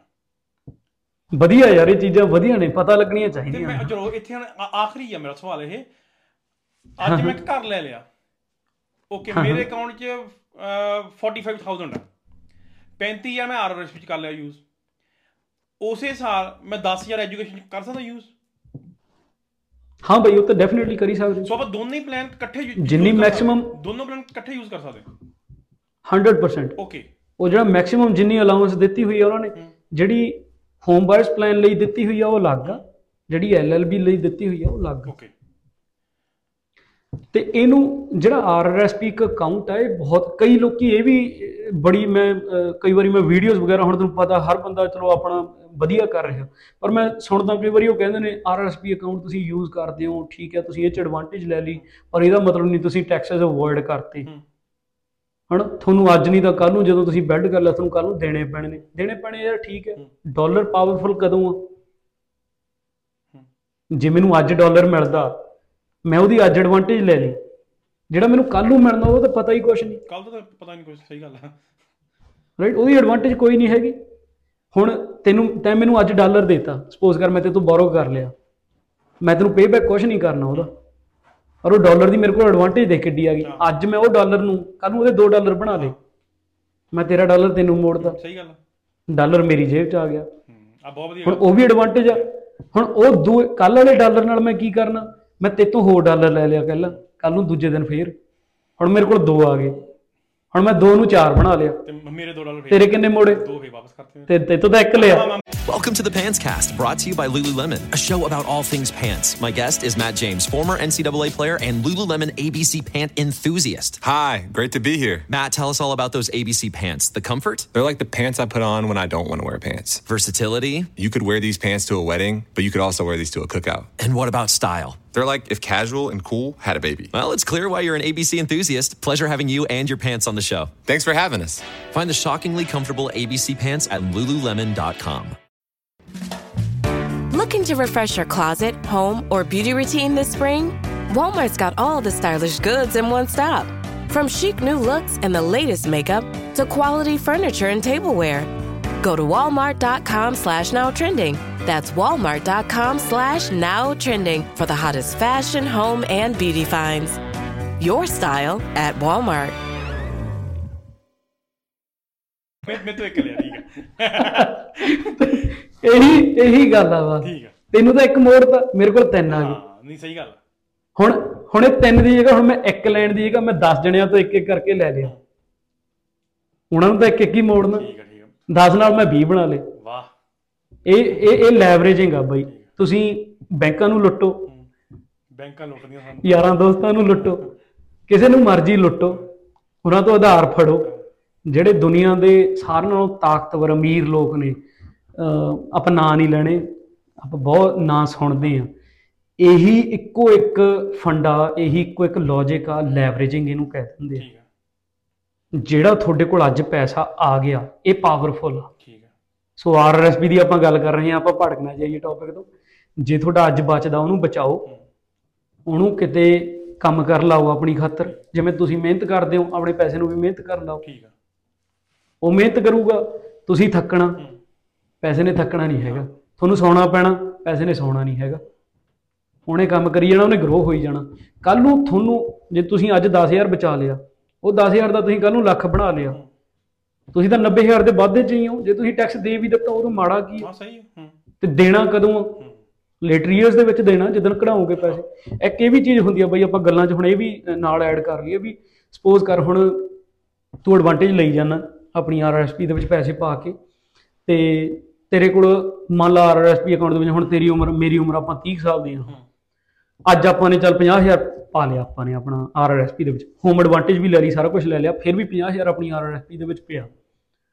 ਡਾਊਨ ਦਾ ਲਾਈਨ ਆਪਾਂ ਇਹਦੇ ਚ ਹੋਰ ਪਾਈ ਜਾਂਦੇ ਆ ਪਾਈ ਜਾਂਦੇ ਆ ਆਪਾਂ 50 ਸਾਲ ਦੀ ਉਮਰ ਤੇ ਆ ਗਏ। ਠੀਕ ਆ। ਹੁਣ 50 ਸਾਲ ਦੀ ਉਮਰ 'ਚ 50000 ਵਾਧਾ ਵਾਧਾ ਤੇਰੇ ਕੋਲ 2 ਲੱਖ ਬਣਿਆ ਪਿਆ। ਤੂੰ ਕੰਮ ਕੀਤਾ ਨਹੀਂ ਕਿਸੇ ਸਾਲ 50 ਸਾਲ ਦੀ ਉਮਰ 'ਚ ਜਾ ਕੇ ਕਿਸੇ ਵੀ ਕਾਰਨ ਕਰਕੇ ਕਹਿ ਲਾ ਰੱਬ ਨਾ ਕਰੇ ਕੋਈ ਕੋਈ ਨੇਕੀ ਹੋ ਗਈ ਕੋਈ ਅਭੀ ਨਵੀ ਹੋ ਗਈ ਹਨਾ? ਜਾਂ ਤੂੰ ਕਿਤੇ ਵਕੇਸ਼ਨ ਤੇ ਚਲੇ ਗਿਆ ਜਾਂ ਤੂੰ ਲਈਓ ਵਕੇਸ਼ਨ ਹਨਾ? ਜਾਂ ਹੁਣ ਜਿਹੜੇ ਹਿਸਾਬ ਦਾ ਤੇਰਾ ਕੰਮ ਕਰ ਚੱਲੀ ਜਾਂਦਾ ਪੌਡਕਾਸਟ ਵਾਲਾ ਮੇ ਵੀ ਤੂੰ ਹਨਾ ਵੱਡੇ ਲੈਵਲ ਤੇ ਆ ਤੇ ਤੂੰ ਕੰਮ ਹੀ ਉਹ ਕੰਮ ਹੀ ਨਹੀਂ ਕਰ ਰਿਹਾ। ਜਾਂ ਬੰਦਾ ਪੰਜਾਬ ਜਾ ਸਕਦਾ ਪਿੰਡ ਰਹਿ ਲਿਆ 6 ਮਹੀਨੇ। ਉਹ ਸਾਲ 'ਚ ਤੁਹਾਡੀ ਇਨਕਮ ਹੈ ਨਹੀਂ ਟੈਕਸੇਬਲ ਕੋਈ। ਕਢਾ ਲਓ ਬਈ ਜਿੰਨਾ ਮਰਜ਼ੀ ਕਢਾ ਲਓ ਆਰਆਰਐਸਪੀ ਚੋਂ। ਕਿਉਂਕਿ ਤੁਹਾਡੀ ਕੋਈ ਅਰਨਡ ਇਨਕਮ ਨਹੀਂ ਹੈਗੀ ਹੁਣ ਤੁਸੀਂ ਕੰਮ ਕੀਤਾ ਨਹੀਂ ਉਹ ਆਰਆਰਐਸਪੀ ਚੋਂ ਕਢਾ ਕੇ ਯੂਜ਼ ਕਰ ਲਓ। ਸਹੀ ਉਹ ਉਸ ਹਿਸਾਬ ਨਾਲ ਉਨਾ ਕੁ ਟੈਕਸ ਬਣ ਜਾਣਾ। ਮੰਨ ਲਓ ਤੁਸੀਂ 30000 40000 ਕਢਾ ਲਿਆ ਉਹ ਤੇ ਜਿੰਨੀ ਕੁ ਟੈਕਸ ਬਣਦਾ ਵਾ ਉਹਨਾਂ ਨੇ ਉਨਾ ਕੁ ਟੈਕਸ ਲੈਣਾ। ਠੀਕ ਆ। ਸੋ ਇਦਾਂ ਡਾਊਨ ਦਾ ਲਾਈਨ ਮੰਨ ਲਾਈਫ 'ਚ ਇਦਾਂ ਦੇ ਇਨਸੀਡੈਂਟ ਆਉਂਦੇ ਨੇ ਜਦੋਂ ਤੁਹਾਡੀ ਅਰਨਡ ਇਨਕਮ ਮੇ ਵੀ ਘੱਟ ਹੋ ਸਕਦੀ ਹੈ। ਠੀਕ ਆ। ਉਦੋਂ ਤੁਸੀਂ ਕਢਵਾ ਲਓ ਜੇ ਕਢਾਉਣਾ ਵਾ। ਠੀਕ ਆ। ਸੋ ਇਹਦੇ ਬਹੁਤ ਸਾਰੇ ਐਡਵਾਂਟੇजेस ਹੈਗੇ ਨੇ ਜਿਹੜੇ ਅੱਜ ਆਪਾਂ ਨੇ ਟੱਚ ਪੌਨ ਕੀਤੇ ਆ। ਮੰਨ ਲਓ ਆਪਣੇ ਕੱਲੇ ਕੱਲੇ ਏਰੀਆਜ਼ ਦੇ ਉੱਤੇ ਆਰਆਰਐਸਪੀ ਦੀ ਗੱਲ ਕੀਤੀ ਹੈ। ਬਹੁਤ ਪਾਵਰਫੁਲ ਟੂਲ ਆ। ਬਹੁਤ ਜ਼ਿਆਦਾ ਪਾਵਰਫੁਲ ਟੂਲ ਆ। ਜੇ ਕੋਈ ਬੱਚਾ ਜੇ ਕੋਈ ਜਿਵੇਂ ਹੁਣ ਆਪਣੇ ਯੰਗ ਜਨਰੇਸ਼ਨ ਆ ਰਹੀ ਆ 18 18 20 20 ਸਾਲ ਦੇ ਆ ਰਹੇ ਨੇ ਰਾਈਟ ਵੇ ਉਹਨਾਂ ਨੂੰ ਇਹ ਚੀਜ਼ ਦੀ ਐਡਵਾਂਟੇਜ ਲੈਣੀ ਚਾਹੀਦੀ ਹੈ। ਠੀਕ ਆ। ਇੱਕ ਹੋਰ ਇਹਦੇ ਨਾਲ ਹੁਣ ਸਰਕਾਰ ਨੇ ਆਹੀ ਸਾਲ 'ਚ ਨਵਾਂ ਜਿਹੜਾ ਇੱਕ ਅਕਾਊਂਟ ਆ FHSA okay first home savings plan ਇਹ ਆਪਾਂ ਇੱਕ ਅਲੱਗ ਪੋਸਟ ਹੁਣ ਵੀਡੀਓ ਹੋਰ ਬਣਾਉਨੇ ਆ ਆਪਾਂ ਉਹਦੇ ਬਾਰੇ ਵੀ ਗੱਲ ਕਰਾਂਗੇ ਹਨਾ। ਹੈ। ਵੀ ਇਹ ਰਜਿਸਟਰਡ ਅਕਾਊਂਟ ਨੇ ਕੈਨੇਡਾ ਦੇ ਵਿੱਚ। ਆਰਆਰਐਸਪੀ ਟੀਐਫਐਸਏ ਐਫਐਚਐਸਏ ਯਾਰ ਤੁਸੀਂ 1000 ਕ ਡਾਲਰ ਤਾਂ ਐਵਰੇਜ ਹੈ ਨਾ ਬੰਗੇ, ਇੰਨਾ ਕੁ ਤਾਂ ਕਮਾਈ ਰਿਹਾ ਹਰੇਕ ਬੱਚਾ ਜਿਹੜਾ ਆ ਗਿਆ ਉਰੇ। ਚਲੋ ਅੱਜ ਕੱਲ ਹੁਣ ਸਮਾਂ ਔਖਾ, ਪਤਾ ਆਪਾਂ ਨੂੰ ਨਹੀਂ ਇੰਨੀ। ਆਪਾਂ ਐਵਰੇਜ ਮੰਨ ਲੈਂਦੇ ਆ ਵੀ 1000 1500 ਤਾਂ ਹੈਗਾ ਹੀ ਆ ਨਾ। ਤੁਸੀਂ ਯਾਰ ਜੇ 1500 ਡਾਲਰ ਕਮਾਉਂਦੇ ਹੋ 10% ਸਿਰਫ ਉਹਦਾ, ਜ਼ਿਆਦਾ ਨਹੀਂ 10% ਆਪਣੇ ਆਪ ਨੂੰ ਬੰਨ ਲਓ, ਜਿਹੜੇ ਤੁਹਾਡੇ ਬਿਗਨਿੰਗ ਦੇ 4-5 ਸਾਲ ਨੇ। ਐਸ਼ ਕਰਨੀ ਆ ਤੁਸੀਂ ਘੁੰਮਣਾ ਫਿਰਨਾ ਠੀਕ ਹੈ ਇੱਥੇ ਬਹੁਤ ਸਾਰੀਆਂ ਫੋਨ ਨੇ ਗੱਡੀਆਂ ਨੇ ਸਾਰਾ ਕੁਝ ਆ ਜਿੰਨੀ ਮਰਜ਼ੀ ਐਸ਼ ਕਰੋ। ਬਜਟਿੰਗ ਕਰੋ ਆਪਣੀ ਜੇ 1500 ਡਾਲਰ ਵੀ ਕਮਾਉਂਦੇ ਹੋ 10% ਆਪਣੇ ਖਾਤਰ ਰੱਖੋ ਉਹਦੇ ਨਾਲ ਆਪਣੇ ਆਪ ਨੂੰ ਅਮੀਰ ਕਰੋ। 150 ਡਾਲਰ ਨਿਕਲਿਆ। ਠੀਕ ਹੈ ਉਹ 150 ਚ ਬਾਈ ਚਾਹੇ ਤੁਹਾਡਾ 25 25 ਡਾਲਰ ਹੀ ਪੈਣ ਮਹੀਨੇ ਦੇ। ਆਰਆਰਐਸਪੀ ਚ ਪਾਓ ਟੀਐਫਐਸਏ ਚ ਪਾਓ ਐਫਐਚਐਸਏ ਚ ਪਾਓ ਕਿਤੇ ਹੋਰ ਮਾੜਾ ਮੋਟਾ ਕੋਈ ਇਨਵੈਸਟ ਕਰਨਾ ਉਹ ਕਰਕੇ ਦੇਖੋ। ਪਰ ਉਦੋਂ ਪਹਿਲਾਂ ਮੈਂ ਇੱਕ ਹੁਣ ਪਿੱਛੇ ਜੇ ਵੀਡੀਓ ਵੀ ਸ਼ੇਅਰ ਕੀਤੀ ਸੀਗੀ ਆਪਣੀਆਂ ਸੇਵਿੰਗਸ ਜ਼ਰੂਰ ਰੱਖੋ ਐਮਰਜੈਂਸੀ ਫੰਡ ਵਾਸਤੇ। ਹਣ ਉਹ ਜ਼ਰੂਰ ਰੱਖੋ ਉਹਦੇ ਨਾਲ ਨਾਲ ਆਪਣੇ ਪ੍ਰੋਪਰ ਜਿਹੜੇ ਪ੍ਰੋਟੈਕਸ਼ਨ ਪਲੈਨਿੰਗ ਉਹਨੂੰ ਕਰਕੇ ਰੱਖੋ। ਠੀਕ ਹੈ। ਆਪਾਂ ਪਹਿਲਾਂ ਵੀ ਇਹਦੇ ਬਾਰੇ ਕਰ ਹਟੇ ਆ ਗੱਲ ਪਿਛਲੇ ਪੋਡਕਾਸਟ ਦੇ ਵਿੱਚ ਵੀ ਤੁਹਾਡੀ ਔਨ ਐਨ ਐਵਰੇਜ 30 ਤੋਂ 40 ਕ ਡਾਲਰ ਲੱਗਦੇ ਨੇ ਲਾਈਫ ਇੰਸ਼ੋਰੈਂਸ ਲੈਣ ਨੂੰ ਕ੍ਰਿਟੀਕਲ ਇਲਨੈਸ ਲੈਣ ਨੂੰ। ਉਹ ਯਾਰ ਉਹ ਇੱਕ ਐਸੈਟ ਆ ਪਿੱਛੇ ਬਹੁਤ ਘੱਟ ਆ ਬਹੁਤ ਦੁੱਖ ਦੀ ਗੱਲ ਆ ਹਨਾ। ਜਦੋਂ ਇਦਾਂ ਦਾ ਕੁਝ ਹੁੰਦਾ ਤਾਂ ਪਰਿਵਾਰ ਫਾਈਨੈਂਸ਼ਲੀ ਮੈਂ ਪਰਸਨਲੀ ਦੇਖੇ ਨੇ ਹਾਂ। ਹਨਾ। ਆਪਾਂ ਗੋ ਫੰਡ ਮੀ ਦਾ ਚੱਲਦਾ ਹੋਰ ਬਹੁਤ ਕੁਝ ਹਨਾ। ਫੰਡ ਰੇਜ਼ਿੰਗ ਵੀ ਹੁੰਦੀ ਆ ਗੁਰਦੁਆਰਾ ਸਾਹਿਬ ਇਨਵੋਲਵ ਹੁੰਦੇ ਨੇ ਕਿੰਨਾ ਕੁਝ ਇਹ ਚੀਜ਼ਾਂ ਨੂੰ ਯਾਰ ਸੌਖਿਆਂ ਅਵੋਇਡ ਕਰ ਸਕਦੇ ਆ ਆਪਾਂ। 30 40 ਡਾਲਰ ਯਾਰ ਚਾਹ ਵੀ ਪੀਨੇ ਆ ਬਾਹਰ ਵੀ ਖਾਂਦੇ ਪੀਨੇ ਆ ਜੇ 40 30 40 ਡਾਲਰ ਦੇ ਵਿੱਚ ਆਪਣੀ ਪ੍ਰੋਪਰ ਪ੍ਰੋਟੈਕਸ਼ਨ ਪਲਾਨ ਲੈ ਕੇ ਰੱਖੇ ਹੋਏ ਨੇ ਤੁਸੀਂ ਮੈਂਟਲੀ ਸਿਕਿਉਰ ਹੋ ਤੁਸੀਂ ਉਹ ਚੀਜ਼ ਨੂੰ ਲੈ ਕੇ ਸੇਫ ਸਾਈਡ ਦੇ ਵਿੱਚ ਹੈਗੇ ਆ ਉਹ ਕੋਈ ਹੋਰ ਬਈ ਸਵਾਲ ਆਰਐਸਪੀ ਨੂੰ ਲੈ ਕੇ। ਨਹੀਂ ਮੇਰੇ ਤਾਂ ਬਈ ਸਵਾਲ ਸਾਰੇ ਸਾਫ਼ ਹੀ ਨੇ ਹਨਾ? ਮੈਂ ਤਾਂ ਮੈਂ ਤਾਂ ਕਰ ਹੀ ਲਈ ਸਾਰੀ ਗੱਲ। ਸੋ ਬਾਈ ਜਿਹੜੇ ਸਾਨੂੰ ਦੇਖ ਰਹੇ ਨੇ ਉਹਨਾਂ ਦਾ ਜੇ ਕੋਈ ਸਵਾਲ ਹੋਵੇ ਤਾਂ ਥੱਲੇ ਕਮੈਂਟ ਕਰਕੇ ਜਰੂਰ ਦੱਸ ਦੇਣਾ। ਮੈਂ ਬਾਈ ਦੀ ਇੰਸਟਾ ਆਈਡੀ ਲਿਖੀ ਹੁੰਦੀ ਆ। ਉਹਦੇ ਵਿੱਚ ਚੈੱਕ ਕਰ ਲੈਣਾ ਬਾਈ ਨੂੰ ਮੈਸੇਜ ਕਰ ਲਿਓ ਬਾਈ ਨੂੰ ਪੁੱਛ ਲਿਓ। ਤੇ ਬਾਈ ਤੁਸੀਂ ਕੁਝ ਕਹਿਣਾ ਚਾਹੋਗੇ ਐਂਡ 'ਚ? ਮੈਂ ਬਾਈ ਜੀ ਇੰਸਟਾਗ੍ਰam ਆਈਡੀ ਪਾਈ ਹੁੰਦੀ ਆ ਫੋਨ ਫਾਨ ਵੀ ਪਾ ਦੇ ਫੋਨ ਕਰ ਲਿਆ ਫੋਨ ਨੰਬਰ ਪਾ ਦੂੰਗਾ ਕੋਈ ਚੱਕਰ ਫੋਨ ਨੰਬਰ ਪਾ ਦੂੰਗਾ ਸੋ ਬਾਈ ਦਾ ਫੋਨ ਨੰਬਰ ਫੋਨ ਨੰਬਰ ਪਾ ਦੇ ਕੋਈ ਦਿੱਕਤ ਨਹੀਂ ਹੈ ਤੇ ਮੋਸਟਲੀ ਐ ਹੁੰਦਾ ਕਿ ਜਿਹੜੇ ਇਹੋ ਜਿਹੇ ਕੰਮ ਕਰਦੇ ਨੇ ਫੋਨ ਘੱਟ ਹੀ ਚੱਕਦੇ ਨੇ ਸੋ ਬਾਈ ਨੂੰ ਟੈਕਸਟ ਕਰ ਲਿਓ ਠੀਕ ਹੈ ਤੇ ਬਸ ਬਾਈ ਆਹੀ ਕੁਝ ਧੰਨਵਾਦ ਆ ਬਾਈ ਸਾਰਿਆਂ ਦਾ ਤੇਰਾ ਸਾਰਿਆਂ ਨਾਲੋਂ ਵੱਧ ਤੂੰ ਮੌਕਾ ਦੇਣਾ ਰੈਗੂਲਰ ਇਹ ਸੀਰੀਜ਼ ਸ਼ੁਰੂ ਕੀਤੀ ਆ। ਤੇ ਕੋਸ਼ਿਸ਼ ਕਰਦੇ ਰਹਾਂਗੇ ਅਗੇਨ ਮਾਫੀ ਚਾਹੁੰਦੇ ਆ ਕਈ ਵਾਰੀ ਸਮੇਂ ਚੋਂ ਸਮਾਂ ਕੱਢਣਾ ਬਹੁਤ ਔਖਾ ਵਾ। ਪਰ ਫਿਰ ਵੀ ਆਪਾਂ ਕੋਸ਼ਿਸ਼ ਕਰਦੇ ਰਹਾਂਗੇ, ਜਿੰਨੀ ਜਾਣਕਾਰੀ ਆਪਣੇ ਕੋਲ ਹੈਗੀ ਆ, ਆਪਾਂ ਵੀ ਸਿੱਖੀ ਜਾਂਦੇ ਆ ਜਿਵੇਂ ਜਿਵੇਂ ਇਹਨਾਂ ਚੀਜ਼ਾਂ ਦਾ ਪਤਾ ਲੱਗਦਾ, ਆਪਾਂ ਸਾਰੀ ਜਾਣਕਾਰੀ ਜਿਵੇਂ ਜਿਵੇਂ ਤੂੰ ਮੌਕਾ ਦਿੰਦਾ ਰਹੇਗਾ, ਆਪਾਂ ਜ਼ਰੂਰ ਸ਼ੇਅਰ ਕਰਦੇ ਰਹਾਂਗੇ। ਠੀਕ ਹੈ ਸੋ ਸਾਰਿਆਂ ਨੂੰ ਪਿਆਰ ਭਰੀ ਸਤਿ ਸ੍ਰੀ ਅਕਾਲ ਤੇ ਲਾਈਕ ਕਮੈਂਟ ਸ਼ੇਅਰ ਤੁਸੀਂ ਆਪ ਹੀ ਕਰ ਦਿਓ ਜੇ ਕਰਨਾ ਹੋਇਆ ਤੇ ਸਤਿ ਸ੍ਰੀ ਅਕਾਲ।